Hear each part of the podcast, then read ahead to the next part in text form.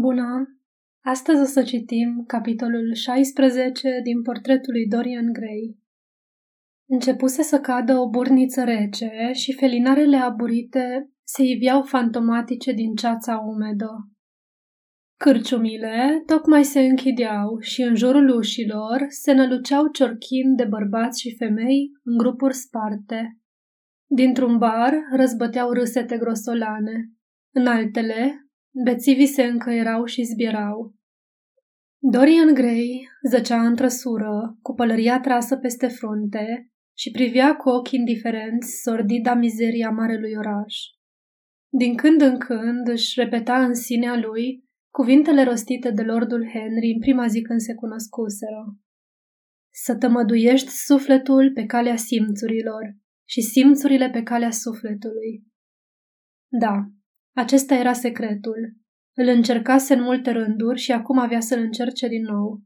Existau spelnuci pentru consumatorii de opiu, unde îți puteai cumpăra uitarea, lăcașuri de pierzanie, unde amintirea vechilor păcate putea fi ștearsă de nebunia unor păcate noi. Luna atârna pe un cer jos, ca un craniu galben. Câte un uriaș nord diform întindea din când în când un braț lung peste lună și o ascundea. Felinarele cu gaz erau din ce în ce mai rare și străzile tot mai strâmte și întunecoase. La un moment dat, birjarul a rătăcit drumul și a trebuit să parcurgă vreo jumătate de milă îndărât. Trupul calului degaja aburi când animalul ploscăia prin băltoace. Ferestrele laterale ale trăsurii erau astupate de o ceață lânoasă, cenușie. Să tămăduiești sufletul pe calea simțurilor și simțurile pe calea sufletului. Cuvintele îi răsunau în urechi. Sufletul lui era, fără îndoială, bolnav de moarte. Să fie adevărat că simțurile puteau să-l vindece? Sânge nevinovat fusese vărsat. Cum putea fi răscumpărat un asemenea fapt? Ah, pentru așa ceva nu exista izbăvire, dar cu toate că nu era posibilă iertarea, era încă posibilă uitarea și el era hotărât să uite, să înlăture problema, să o zdrobească așa cum ar zdrobi o viperă care l-a mușca. Zău așa, ce drept avea Bazel să-i vorbească așa cum o făcuse? Cine l-a pus să-i judece pe alții? Îi spusese lucruri îngrozitoare, abjecte, cu neputință de îndurat. Trăsura se hurduca mai departe, parcă tot mai încet, la fiecare pas, avea el impresia. A ridicat geamlăcul și a strigat birjarului să mâne mai repede. Îl mușca monstruoasa foame de opiu. Îi ardea gâtlejul, mâinile lui delicate îi se încleșteau nervos. A lovit nebunește calul cu bastonul lui. Vizitiul a râs și a dat bici calului. I-a răspuns și el printr-un râs și omul a tăcut. Drumul părea interminabil și străzile se încălceau ca pânza neagră a unui paianjen uriaș. Monotonia era insuportabilă și cum ceața era tot mai deasă, l-a cuprins frica. Pe urmă au trecut pe lângă niște cărămidării răzlețe. Aici ceața se mai subțiase și a putut să vadă cuptoarele cu forme ciudate ca de sticle și limbile de foc portocaliu ca niște evantaie. Un câine a lătrat în apropiere și de undeva din depărtările întunericului s-a auzit un țipăt de pescăruș rătăcitor. Calul s-a poticnit într-un șanț, apoi a sărit într-o parte și a pornit-o în galop. După un timp, au ieșit din ulițele de pământ noroios și au ropotit din nou pe străzi grosolan pavate. Cele mai multe ferestre erau întunecate, dar aici colo se proiectau umbre fantastice pe câte un stor luminat de lămpi. Dorian le urmărea curios. Se mișcau ca niște marionete monstruoase care gesticulau asemenea ființelor vii. Le ura. O furie surdă se zbătea în inima lui. Când au cotit, o femeie a răcnit ceva la ei printr-o ușă deschisă și doi bărbați au alergat vreo sută de metri după trăsură. Birjarul i-a pleznit cu biciul. Se spune că pasiunea face să ți se rotească gândurile în cerc. Repetând mereu respingătoarea mușcare a buzelor, Dorian Gray a modelat și a remodelat în minte acele subtile cuvinte legate de suflet și de simțuri, până ce a descoperit în ele întreaga esență a stării lui, ceea ce a justificat cu consimțământul intelectului, patim care, chiar și fără justificare, i-ar fi dominat temperamentul. În creierul lui se transmitea din celulă în celulă un gând unic și sălbatica dorință de viață, cea mai aprigă dintre toate poftele omului, care impulsiona fiecare nerv tremurător, fiecare fibră. Urâtul, pe care până acum îl detestase pentru că dădea realitate lucrurilor, i-a devenit acum drag, tocmai din acest motiv. Urâtul era singura realitate. Încăierările mitocănești, cocinele infecte, violența nudă a vieții dezordonate, chiar și ticăloșia hoților și a izgoniților erau mai vii, mai active, prin intensitatea impactului pe care îl aveau asupra lui, decât grațioasele forme ale artei și decât umbrele visătoare ale cântului. De ele avea el acum nevoie ca să poată uita. În trei zile va fi liber. Brusc, birjarul a oprit cu o zgâlțâială, trăsura în capătul unei alei întunecate. Deasupra acoperișurilor joase și a coșurilor zimțate ale caselor, se profilau catargele negre ale vapoarelor. Smocuri de ceață albă pluteau prin curți ca niște stafii ale pânzelor de vapor. Undeva pe aici, domnule, nu?" l-a întrebat morocănos birjarul prin geamlâc. Dorian a tresărit și a privit în jur. Aici e bine, a răspuns și a coborât în grabă. I-a dat omului suplimentul de plată promis și s-a îndepărtat cu pași rapizi în direcția cheiului. Aici acolo strălucea câte un felinar la pupa vreunui vas comercial. Lumina tremura și se risipia prin boltoace. O puternică strălucire roșie radia dinspre un vapor cu aburi în care se încărcau cărbuni, gata să iasă în larg. Pavajul năclăit părea o haină de ploaie din cauciuc ud. Dorian a cotit în grabă spre stânga, întorcând mereu capul ca să se asigure că nu e urmărit. După vreo șapte-opt minute, s-a oprit în fața unei case părăginite, înghesuită între două fabrici mizere. La una din ferestrele de sus ardea o lumină. S-a oprit și a ciocănit în ușă, conform unui cod secret.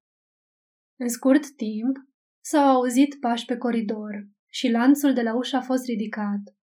Aceasta s-a deschis încet și Dorian a intrat fără să-i adreseze un cuvânt creaturii chircite, diforme, care părea să se fi turtit în umbră când a trecut pe lângă ea. În capătul holului atârna o perdea verde, răpănoasă, care se umfla și se legăna în pala de vânt care se strecurase din stradă la intrarea lui. A tras-o într-o parte și a pătruns într-o încăpere lungă și joasă, care părea să fi fost cândva un salon de dans de mahala. Becuri cu gaze agățate pe pereți aruncau jeturi de lumină orbitoare, care se reflectau distorsionat în oglinzile pătate de muște. Becurile erau înconjurate de niște apărătoare din tablă ondulată, slinoasă, care apăreau ca discuri de lumină pâlpuitoare. Podeaua era acoperită cu rumeguș gălbui, prefăcut pe alocuri în petice de noroi și pătat de băuturi vărsate. Lângă o mică sobă cu cărbuni, făcuseră cerc niște malaiezi care jucau ceva cu jetoane de os și pălăvrăgeau scânteindu-și dinții albi. Într-un colț, un marinar cu capul îngropat în brațe stătea trântit peste o masă și lângă barul țipător vopsit care ocupa o latură întreaga încăperii, ședeau două femei decăzute, râzând de un bătrân care își peria într-una mânecile paltonului cu o expresie de dezgust. Crede că le-au năpădit furnicile roșii, a glumit una când Dorian a trecut pe lângă ea. Bătrânul s-a uitat îngrozit la ea și a început să scâncească. În fundul încăperii era o scăriță care ducea într-o cameră întunecată. Când Dorian s-a repezit pe treptele șubrede, l-a și întâmpinat mirosul greu de opiu. A inspirat adânc și nările i-au vibrat de plăcere. Când a intrat, un tânăr cu păr galben lins a plecat peste o lampă, de la care își aprindea o pipă lungă, subțire, și a înălțat ochii spre el și l-a salutat, șovăielnic, din cap. Adrian, ești aici?" a murmurat Dorian. Unde în altă parte aș putea să fiu?" a răspuns tânărul cu indiferență. Nimeni din grup nu mai vorbește cu mine. Credeam că ai plecat din Anglia. Darlington n-are de gând să facă vreo mișcare. Fratele meu a achitat polița. Nici George nu mai vorbește cu mine. Dar nu-mi pasă, a adăugat oftând. Atâta timp cât te poți bucura de asta de aici, n-ai nevoie de prieteni. Bănuiesc că am avut prea mulți prieteni. Dorian a tresăltat și a privit în jur la vietățile care zăceau în cele mai fantastice posturi pe saltelele robciugoase. Picioarele sucite, gurile căscate, ochii holbați, încețoșați, îl fascinau. Știa bine în ce stranii paradisuri de suferință se găseau și ce infernuri le insuflau taina unei noi bucurii. O duceau mai bine decât el, pentru că el era prizonierul gândirii. Memoria, asemenea unei oribile maladii, îi măcina sufletul. Din când în când avea impresia că ochii lui Halward se uită la el. Și totuși, nu putea rămâne aici. Prezența lui Adrian Singleton îl tulbura. Voia să se afle acolo unde nimeni nu știa cine e. Voia să evadeze din el însuși. Mă duc în celălalt loc, a declarat după un timp. Pe chei? Da. Cu siguranță că ai să o găsești acolo pe mâța aia sălbatică. Ăștia de aici nu mai primesc. Dorian a dat din numeri. Mi-e silă de femeile care te iubesc. Femeile care te urăsc sunt mult mai interesante. Și apoi, acolo au marfă mai bună. Tot un drac. Mie îmi place mai mult. Hai să bem ceva. Musai să iau ceva. Eu nu vreau nimic. N-are importanță. Adrian Singleton s-a ridicat cu o stenială și l-a urmat pe Dorian la bar. Un metis cu un turban zdrențăros și o haină jerpelită i-a salutat cu un rânjet hidos când le-a împins în față o sticlă de brandy și două păhăruțe. Cele două femei s-au apropiat de ei și au început să sporovăiască. Dorian le-a întors spatele și a spus ceva cu voce scăzută lui Adrian Singleton. Un zâmbet strâmb ca o lamă de pumnal malaiez a încrețit fața uneia dintre femei. Suntem mai naibii de fudule în seara asta, a pufnit ea. Pentru numele lui Dumnezeu, nu-mi vorbi, a repezit-o Dorian bătând din picior. Ce vrei? Bani? Ține. Dar să nu te mai prind că mai vorbești. Două scântei roșii au sclipit o clipă în ochii înfundați ai femeii, apoi s-au stins, lăsându-i inexpresiv și sticloși. A scuturat din cap și a adunat cu degete hropărețe monedele de pe teșghea. Partenera ei a privit-o cu invidie. N-are niciun rost, a oftat Adrian Singleton. Nu țin să mă întorc. Ce importanță are? Mă simt foarte fericit aici. Dacă ai nevoie de ceva să-mi scrii, da? i-a spus Dorian după pauză. Poate. Adrian, noapte bună. Noapte bună, i-a răspuns tânărul, îndreptându-se spre scăriță și ștergându-și gura arsă cu o batistă. Dorian s-a îndreptat spre ușă, cu o expresie îndurerată pe chip. Când a dat perdeaua la o parte, un hohot de râs respingător a izbucnit dinspre femeia care îi luase banii a, uite că pleacă clientul lui Satan, a strigat ea printre sughițuri cu o voce hârâită. Firai tu să fii, să nu-mi spui așa! Femeia a pocnit din degete. Da, îți place să ți se spună făt frumos, nu-i așa? A zbierat după el. Când a rostit aceste cuvinte, marinarul amorțit a sărit în picioare și a aruncat o privire sălbatică în jur. A auzit bufnitura când s-a închis ușa holului. S-a repezit afară în urmărire. Dorian Gray se grăbea să ajungă la chei prin burnița măruntă. Revederea cu Adrian Singleton îl mișcase în chip ciudat și se întreba dacă dezastrul acestei vieți tinere îi se datora într-adevăr lui, așa cum sunase infama învinuire pe care i-o adusese Basil Hallward. Și-a mușcat din nou buza și câteva clipe ochii se întristară. Dar la urma urmei, de ce trebuia să-i pese lui? Viața e prea scurtă ca să preiei povara greșelilor altora pe spinarea ta. Fiecare om își trăiește propria sa viață și plătește prețul acestei trăiri. Necazul e că trebuie să plătești prea des pentru o singură greșeală. Într-adevăr, trebuie să plătești iar și iar. Destinul nu-și încheie niciodată conturile în negocierile lui cu omul. Psihologii afirmă că atunci când o natură umană e dominată de atracția păcatului, sau ceea ce lumea numește păcat, fiecare fibră din trup și fiecare celulă din creier e impregnată de impulsuri înfricoșătoare. În asemenea momente, bărbații și femeile își pierd liberul arbitru. Se îndreaptă ca niște automate spre propriul lor sfârșit. Sunt lipsiți de posibilitatea alegerii și conștiința sau e ucisă sau dacă ceva din ea supraviețuiește, nu o face decât ca să dea răzvrătirii puterea ei de fascinație și neconformării farmecul ei. Pentru că toate păcatele, și teologii nu obosesc să ne reamintească, sunt păcate ale nesupunerii. Când s-a prăbușit din ceruri acel spirit viguros, acel luceafăr al răului, s-a prăbușit de fapt rebelul.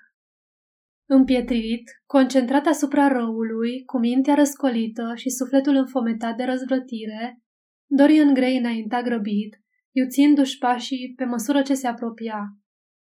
Dar când a cotit brusc într-un gang întunecos pe care îl folosise adesea ca scurtătură spre locul rău famat unde se ducea acum, s-a simțit deodată înfășcat din spate și înainte de a avea timp să se apere, a fost îmbrâncit în zid și o mână brutală le-a strâns de gât. S-a zbătut nebunește să-și apere viața și printr-un aprig efort a izbutit să, să descleșteze degetele care îl strangulau. O secundă mai târziu a auzit clicul unui revolver și a văzut licărirea unei țevi îndreptate spre capul lui și în același timp silueta întunecată a unui bărbat scurt și îndesat care îl înfrunta. Ce vrei?" l-a întrebat. Stai locului," a răspuns omul. Dacă te miști, trag." Ești nebun. Ce ți-am făcut?" I-ai distrus viața lui Sibyl Vane," a fost răspunsul. Și Sibyl Vane era sora mea. S-a sinucis, știu, și moartea ei ți se datorează ție. Am jurat că o să te ucid. De ani întregi te caut, nu aveam niciun indiciu, nicio urmă. Cei doi oameni care ar fi putut să mi te descrie au murit. Nu știam nimic despre tine în afara numelui de răsfăț pe care ți-l dăduse ea.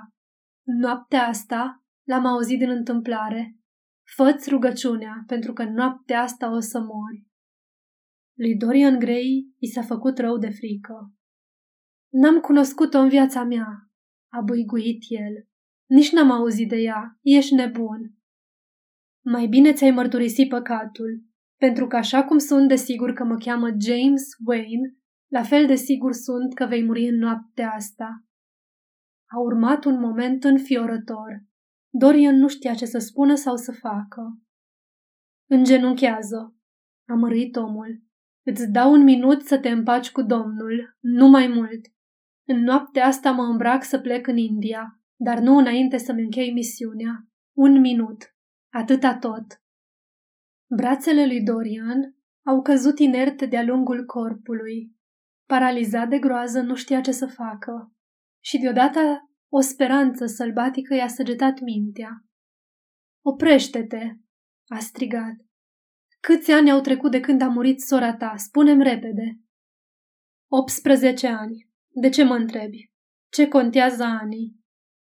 18 ani, a repetat Dorian Gray cu o notă de triumf în glas. 18 ani. Du-mă sub un felinar și uite-te la fața mea. James Wayne a șovăit o clipă, neînțelegând despre ce era vorba. Pe urmă l-a înfășcat pe Dorian Gray și l-a tras afară din gang. Cețoasă și pulpuitoare cum era lumina bătută de vânt, i-a arătat totuși tânărului teribila eroare pe care o săvârșise.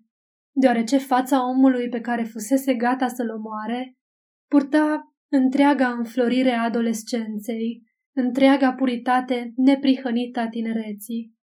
Părea să fie un băiat abia trecut de 20 de ani, numai în vârstă, dacă se putea măcar vorbi de vârstă, decât fusese sora lui când își luaseră rămas bun, cu atâția ani în urmă.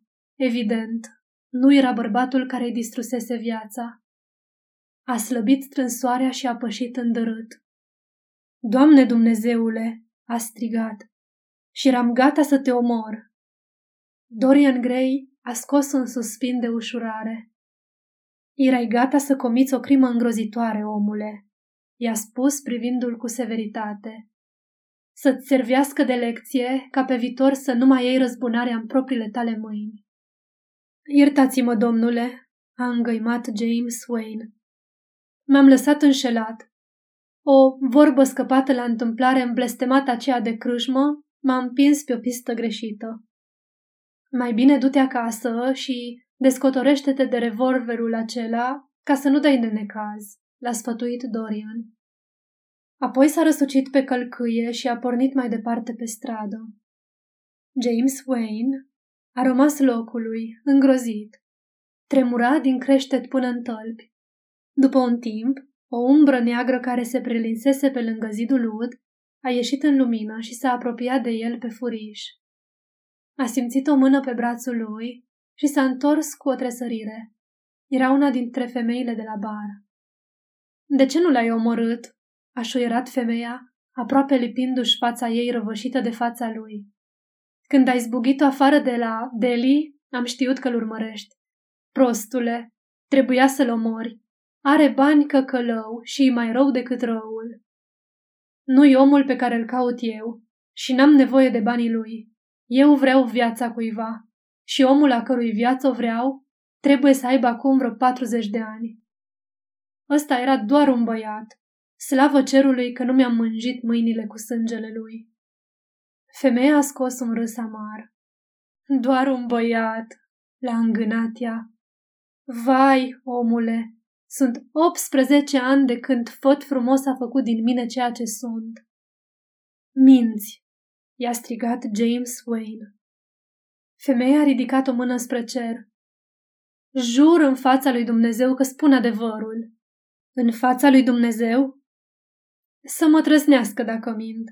Omul ăsta e cel mai ticălos din toți cei care vin aici. Se spune că s-a vândut diavolului pentru un chip frumos.